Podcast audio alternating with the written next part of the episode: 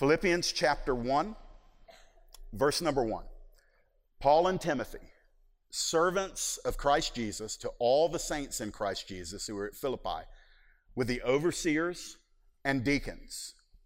Grace to you and peace from God our Father and the Lord Jesus Christ.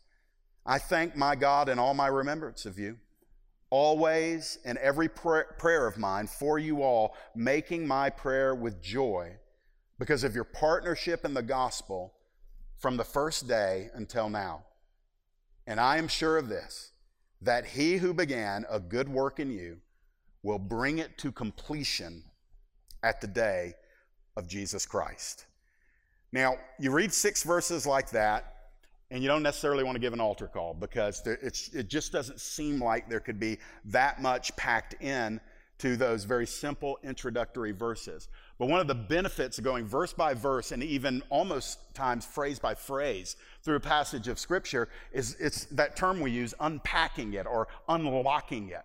And you'll see that behind the words, there is a, a mountain of spiritual kingdom substance there that if we will just partake of it, we can grow and our souls can be nourished. And so let me bring you this, this message tonight called Good News from a Dark Place. Why do I call it that? Well, it's really hard to imagine that Paul is writing the book of Philippians, which has a major theme of joy in it. It's hard to believe that he's writing it from a prison cell. At the very least, he's under house arrest.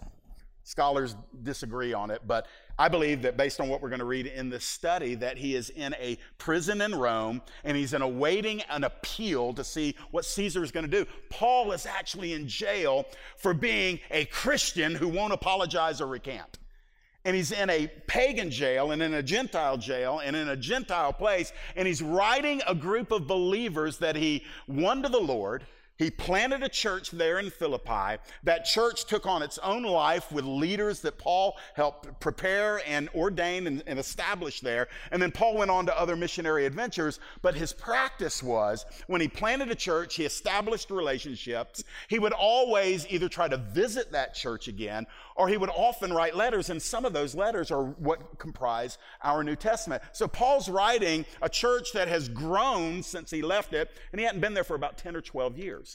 But he's, he's heard some things.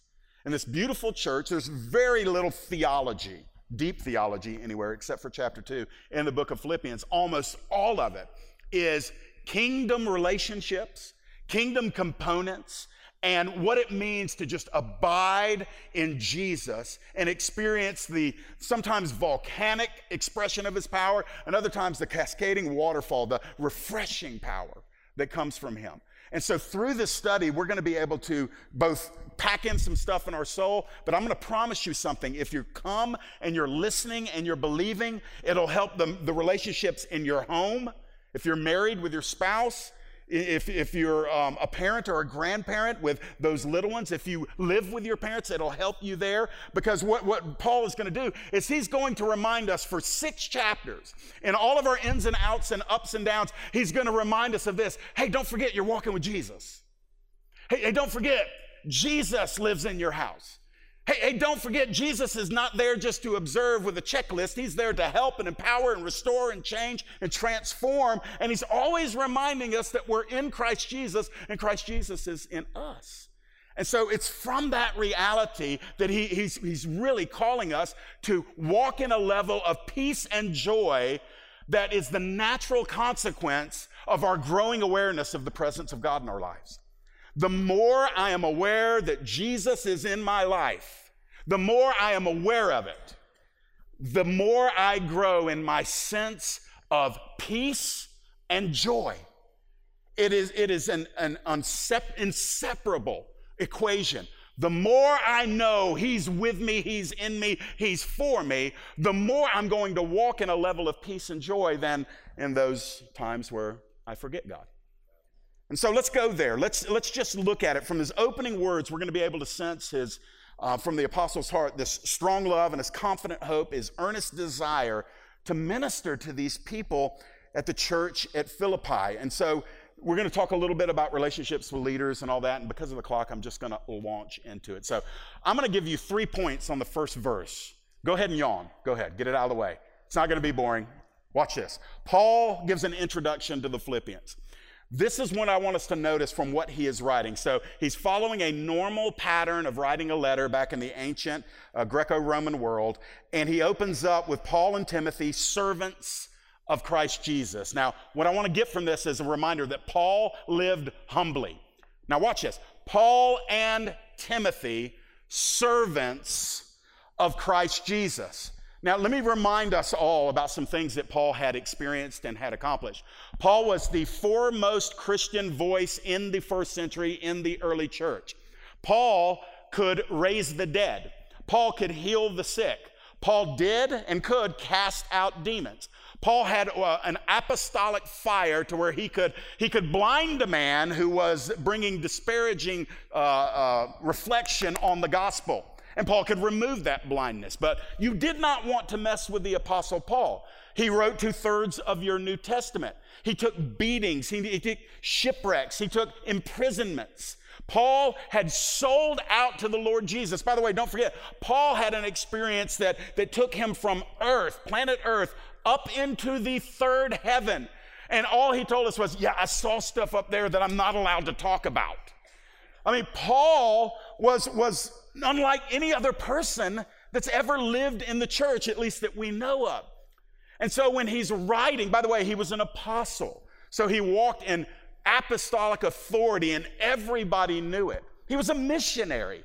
He, though he's not called a prophet, he prophesied all the time. We'll even see a, a smidge of one in this one. And he was a pastor, so he had, he had a gamut. He ran the gamut of gifts.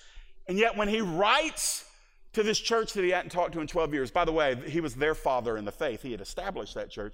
He said, it, it, It's Paul. I'm with Timothy. We are the bond slaves of Jesus. No pride, no position, no asserting himself as the man, um, n- no need to strut on paper. He just knew who he was. I, I, I find it compelling that as we grow in the kingdom, as we experience more of God, and we must be experiencing more of God. If we don't have that thirst and that hunger, then there's a disconnect in our spirit. We must want Him more. And I understand theologically that, that you know, well, let me not qualify it. There is always a deeper experience with an immeasurable, infinite God. And so we must live with that understanding. We haven't arrived yet. But even as we increase, even as we experience those things, we, we never want to look at ourselves in a way that, um, that, that vaunts our gifting, our ability, our experiences, um, what we've done for the Lord. Paul was in a habit of referring to himself as a bondservant. And, and it, it really kind of is kind of cleaned up in the English. Let me tell you what it is it's a slave. It, the, the, Greek word describes, it's doulos, some of you are all familiar with that. It describes one who is the property of another. And in the Roman culture, the, the, the slaves, the doulos, was, was literally called a tool who could think. That's how they were referred to. And Paul said, yeah, in the grand scope of things, that is who I am in the kingdom. And it wasn't false humility. Paul just never found himself impressed with himself. And that's how he opens up. And I don't know if Timothy got a vote, uh, got a vote on, on what Paul called him, but he got lumped in there too. And so these two men are writing, and they're writing from a place of incarceration and confinement. At least Paul is, and Timothy is able to come and go and serve them. So go to the middle of verse number one. So he lived humbly. And so I have to ask myself, do I do that? And can I do better at that? Well, certainly, I must decrease, Jesus must increase. Paul also loved liberally. I like this. Some of you wonder, Jeff, are you a conservative or a liberal? Well, let me just tell you this when it comes to love, I want to be the biggest liberal I can be. What do I mean by that? It has nothing to do with politics. Paul is writing the church and he says, It's me, Paul, and Timothy. We're the bond slaves of Jesus Christ, and I'm writing to all the saints in Christ Jesus who are at Philippi. Now, what does that mean? Well, I'm, I'm going to take you behind uh, the curtain of, of kingdom leadership. And I know this is probably going to, you know, amaze some of you, but it, it, it, is, um, it is difficult to love all the people you lead and serve equally. Now, this will shock you. There are some boogers in the church. They're there. And, and it, is, it, it is God's call on all of us to love them in the way that Jesus loves them. And by the way, the way that Jesus loves us.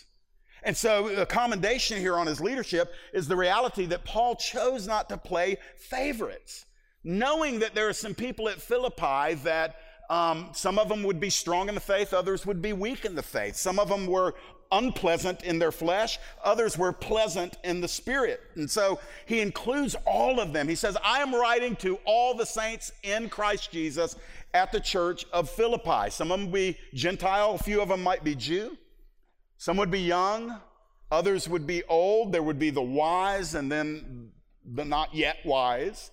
And all of these are together.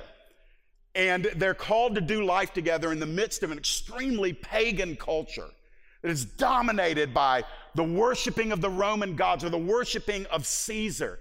And so this little band of believers are, are, are, saved and have been growing together as a community for about 10 years. They don't have a church building. They're, they're doing what Christians do. We'll talk more about this on a Sunday series, but meeting house to house and breaking bread and, and trying to find places to meet. And Paul is writing to, to tell them that he, he had learned to love all Christians without prejudice.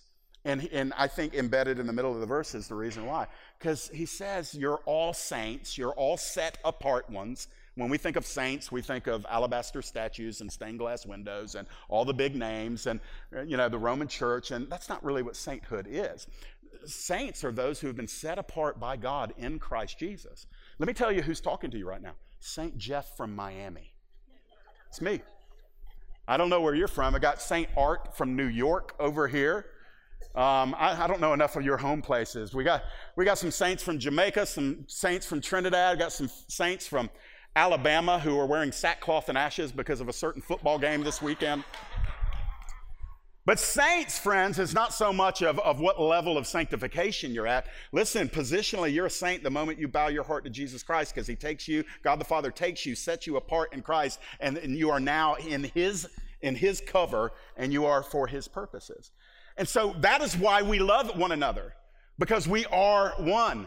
And I'm going to tell you something. There's, there are very few people, maybe you're a rarity, there are very few people who naturally, instinctually love everybody with a just a lavish love, a self sacrificial love on an equal layering basis. Most of us, let me tell you, I'm going to, I'm going to tell on ourselves tonight, we avoid people that we don't want to take the time to learn how to love. We're sure there's some other people that'll love them, but we're busy loving these. And by the way, they look like us, talk like us, act like us. And oh, maybe we're actually just loving ourselves. And so when we when we see this, Paul loved liberally. I don't have time to stay here, but I'm going to tell you, you're going to be hearing a lot more from this because I am pursuing this right now more than anything else I'm pursuing in my life.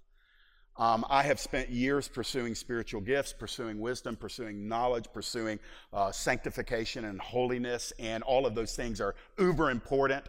But I realize I have been tracking down those things because they are more in alignment with my temperament and the way I'm made in the natural. Love is hard for a lot of us.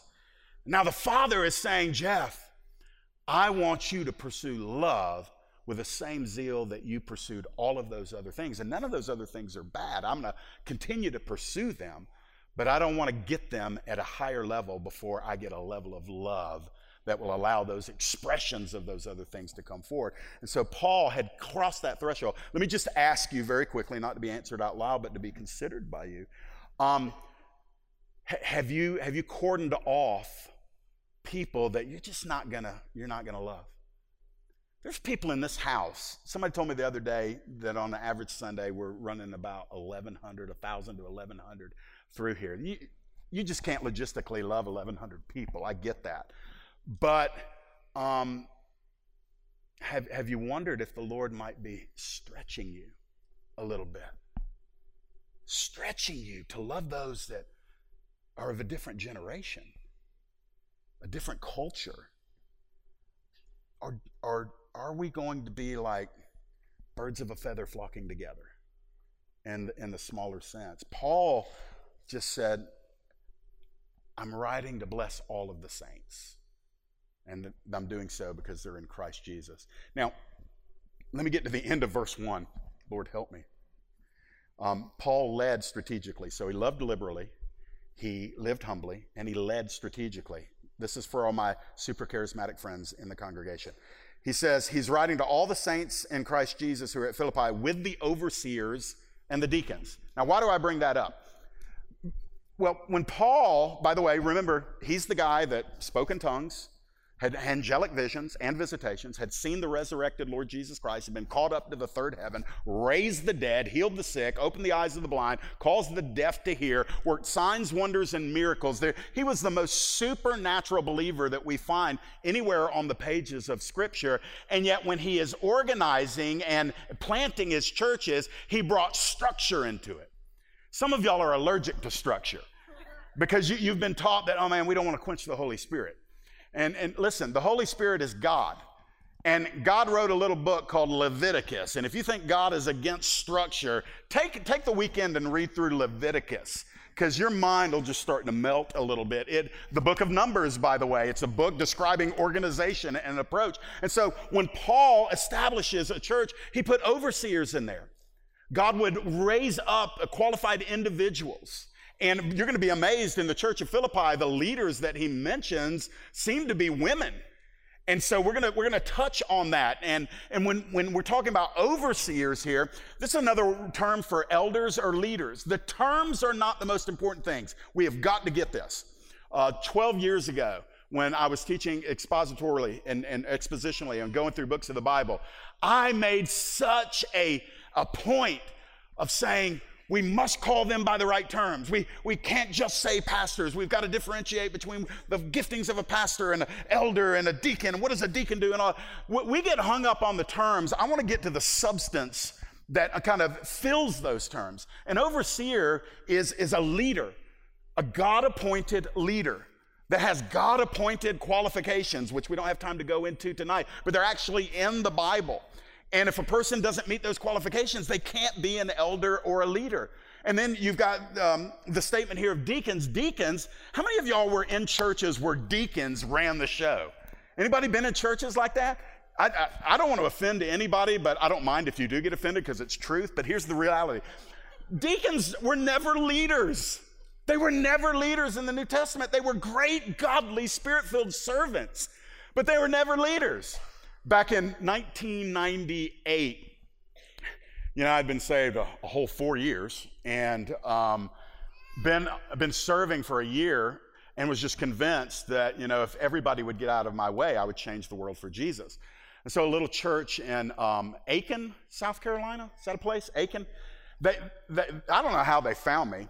Um, they called me and they said, yeah, our pastor's resigned and we're, we're looking we're looking for a pastor. And man, I just knew it was it. I was like, here we go. Watch out, world. God's about to launch me. You know, I've been stretched tight for 20 seconds, and he was about to launch me.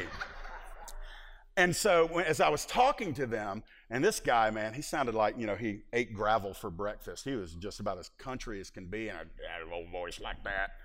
He said, Well, Jeff, uh, we are a deacon run church. You got any problems with that?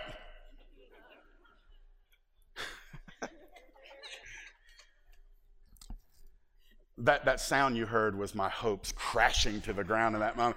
Because even as a, you know, uh, a 28 year old, I knew that if they're telling me on the phone during the interview that the deacons were going to run the church, how bad do you think it's going to be when you pack up your bags, move your family down there, and try to pastor and lead?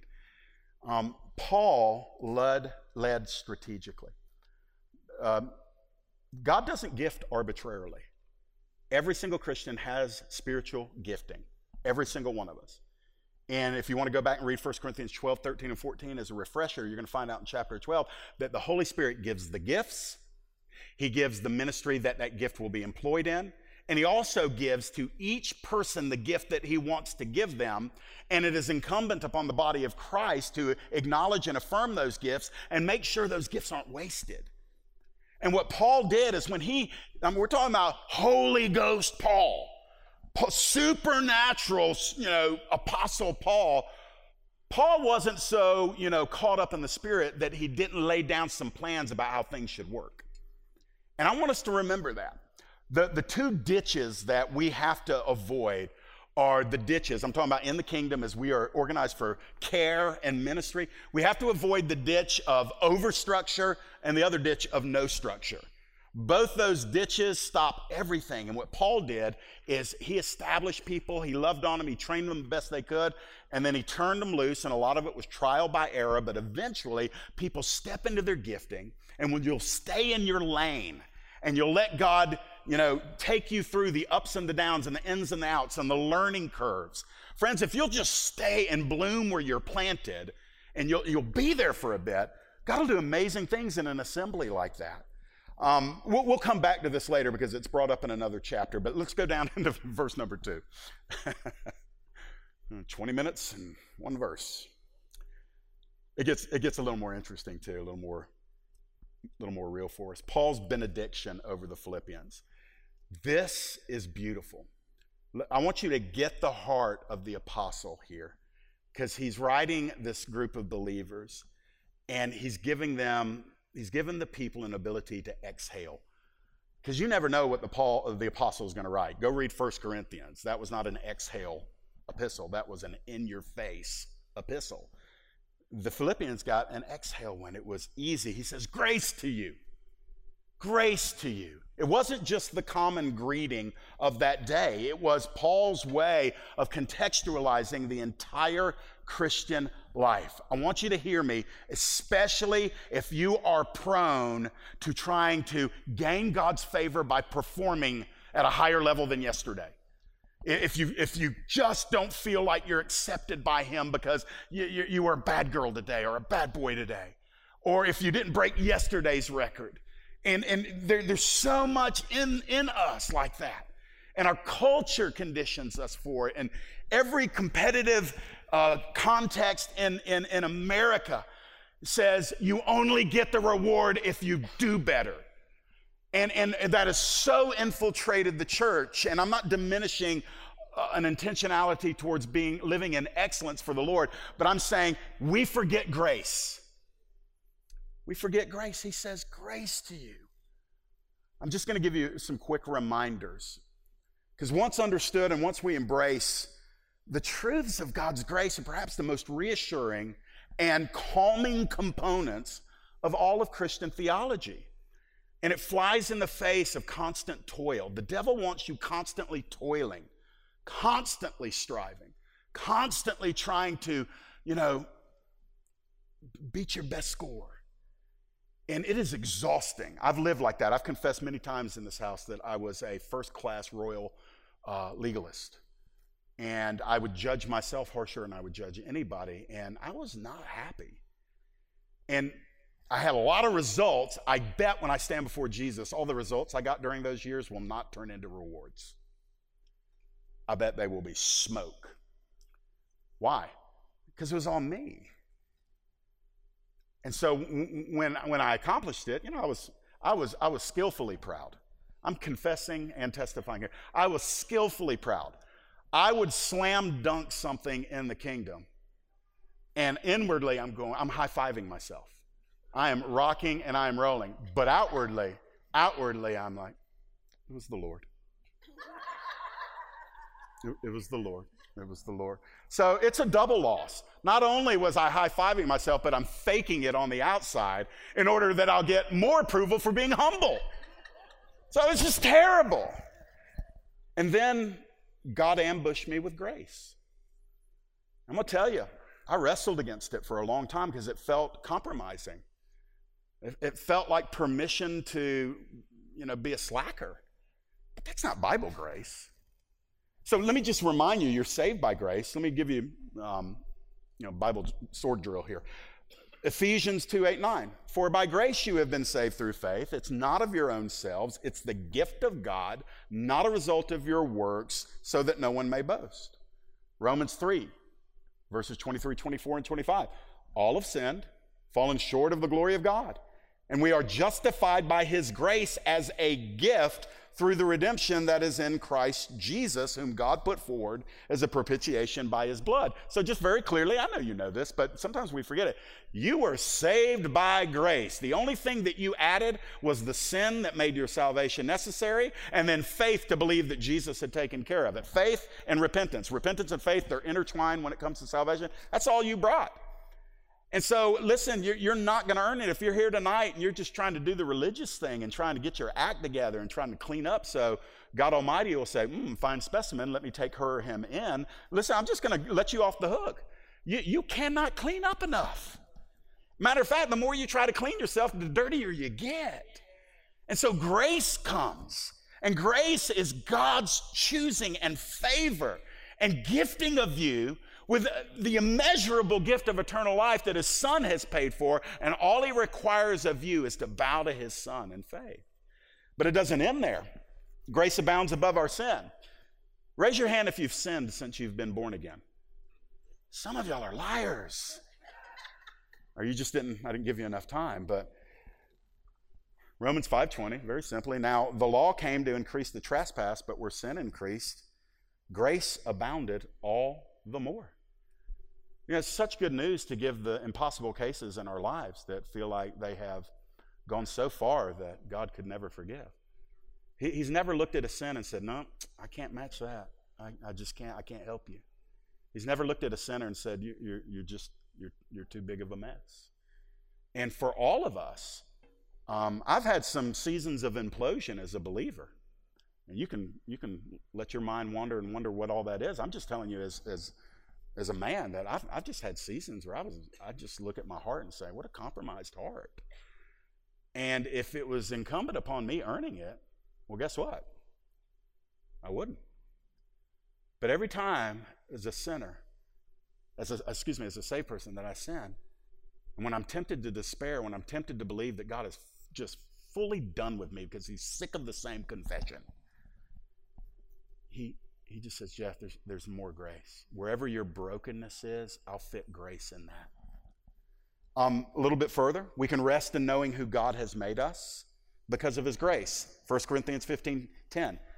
For by the grace of God, I am what I am. And his grace toward me was not in vain. That's amazing.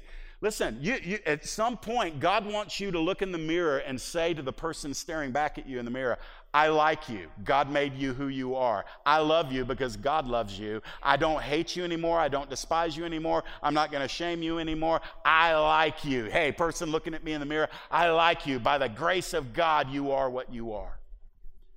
And until we can come to that place where we can actually accept who we are, you, you will never become the person that God has destined you to be if you don't reach the starting point of acknowledging who you are. And by the way, when you acknowledge who you are, you're also acknowledging who He hasn't made you. And so it kills the competitive drive in us, the, the comparison epidemic in the church. I'm not getting through this message, by the way.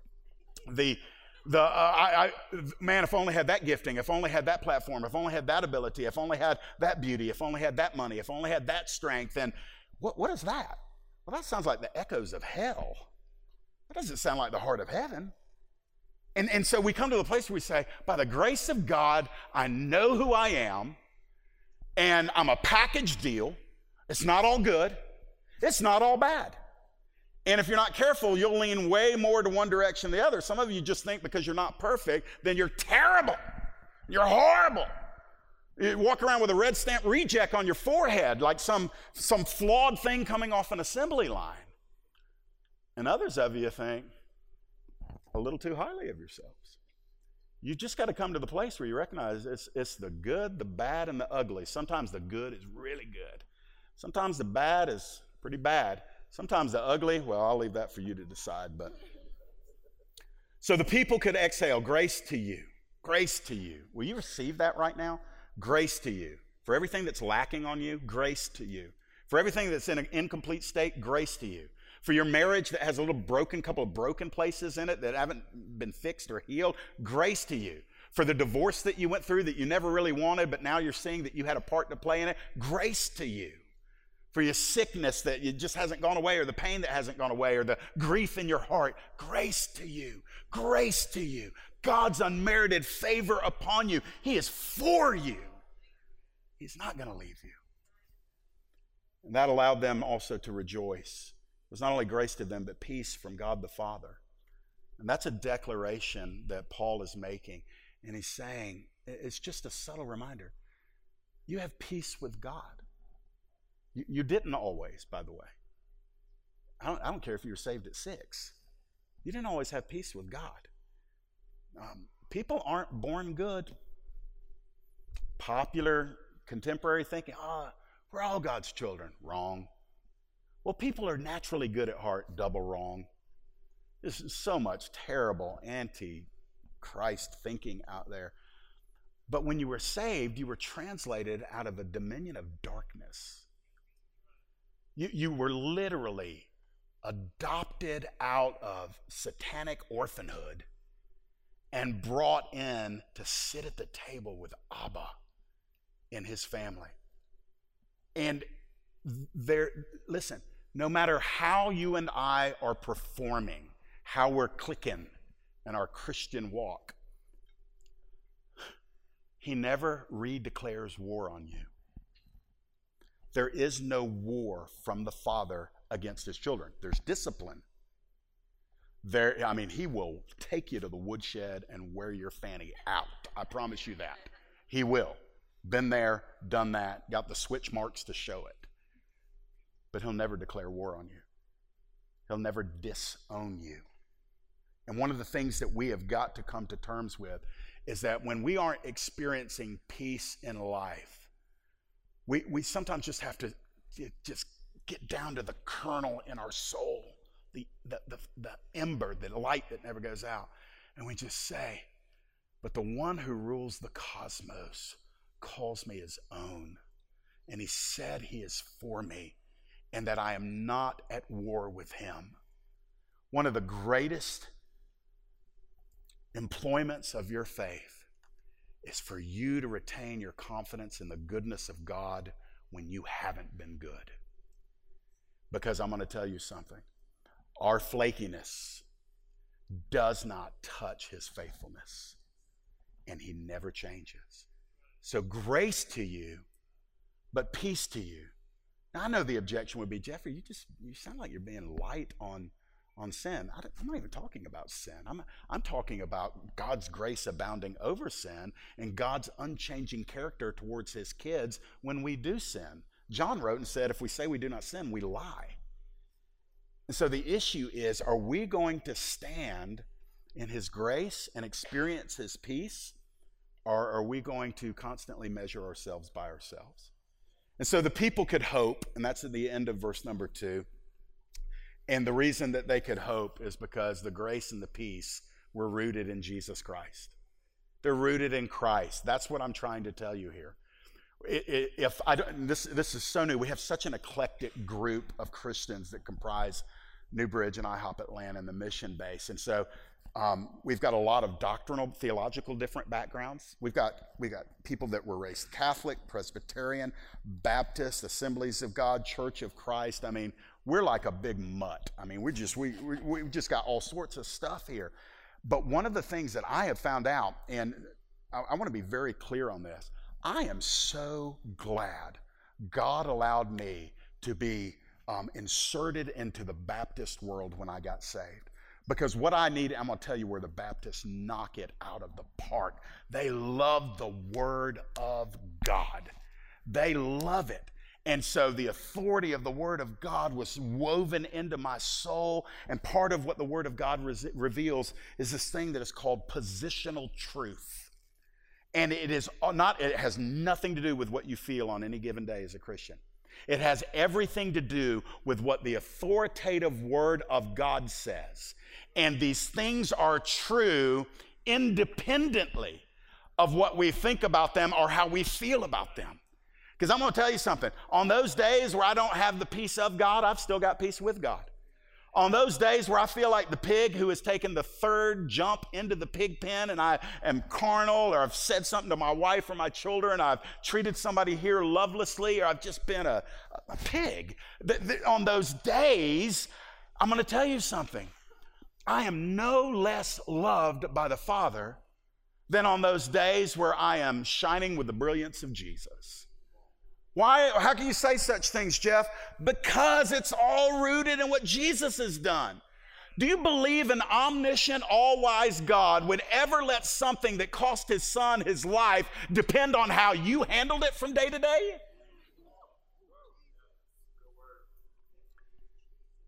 I mean, what? You say, I mean, we, we, would, we would lose everything a hundred times a day. So when we when we walk through these things, one of the one of the things that facilitates the depth of gratitude and praise is when we come to terms with our utter depravity, our total helplessness, the inability of us to ever move even incrementally towards the presence of a holy God when, when we recognize that and it humbles us to the core, but in the same moment we realize that this infinite, glorious, majestic, eternal, holy God withheld no love from us and provided perfect uh, payment for our wretchedness when he gave his son to die on the cross. And to top all that off, he pursued you so you would have the chance to believe in it so that you might be saved. And when, when, when we come to terms with that, how could we not be grateful? How could we not worship? How could we not hate sin? You see, man, when, when it depends on us, when our thinking says that it, it really depends on us, then you're in a panic when you blow it and you're proud when you think you've nailed it. Either way, it, it becomes all about you. And that's not the theme of the ages. There's no chest thumping in heaven. When, when we get to glory, I don't know how long it'll take for us to get up off our face. Because when we stand in the resplendent, unspeakable, I don't, I don't even want to try to describe it.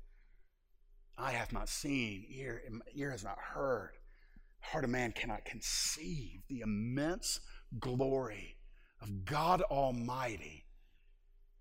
And he looked down on a speck of dust called earth and moved in closer and found a place. And in that place, there was a person, and that person was you. And he said, I love you. I'm going to make you mine forever. So where I am, there you may be also with me. And paradise became your destiny. And when we really get that, the whole nature of our Christian walk begins to change. And if we'll remember it, that's the key.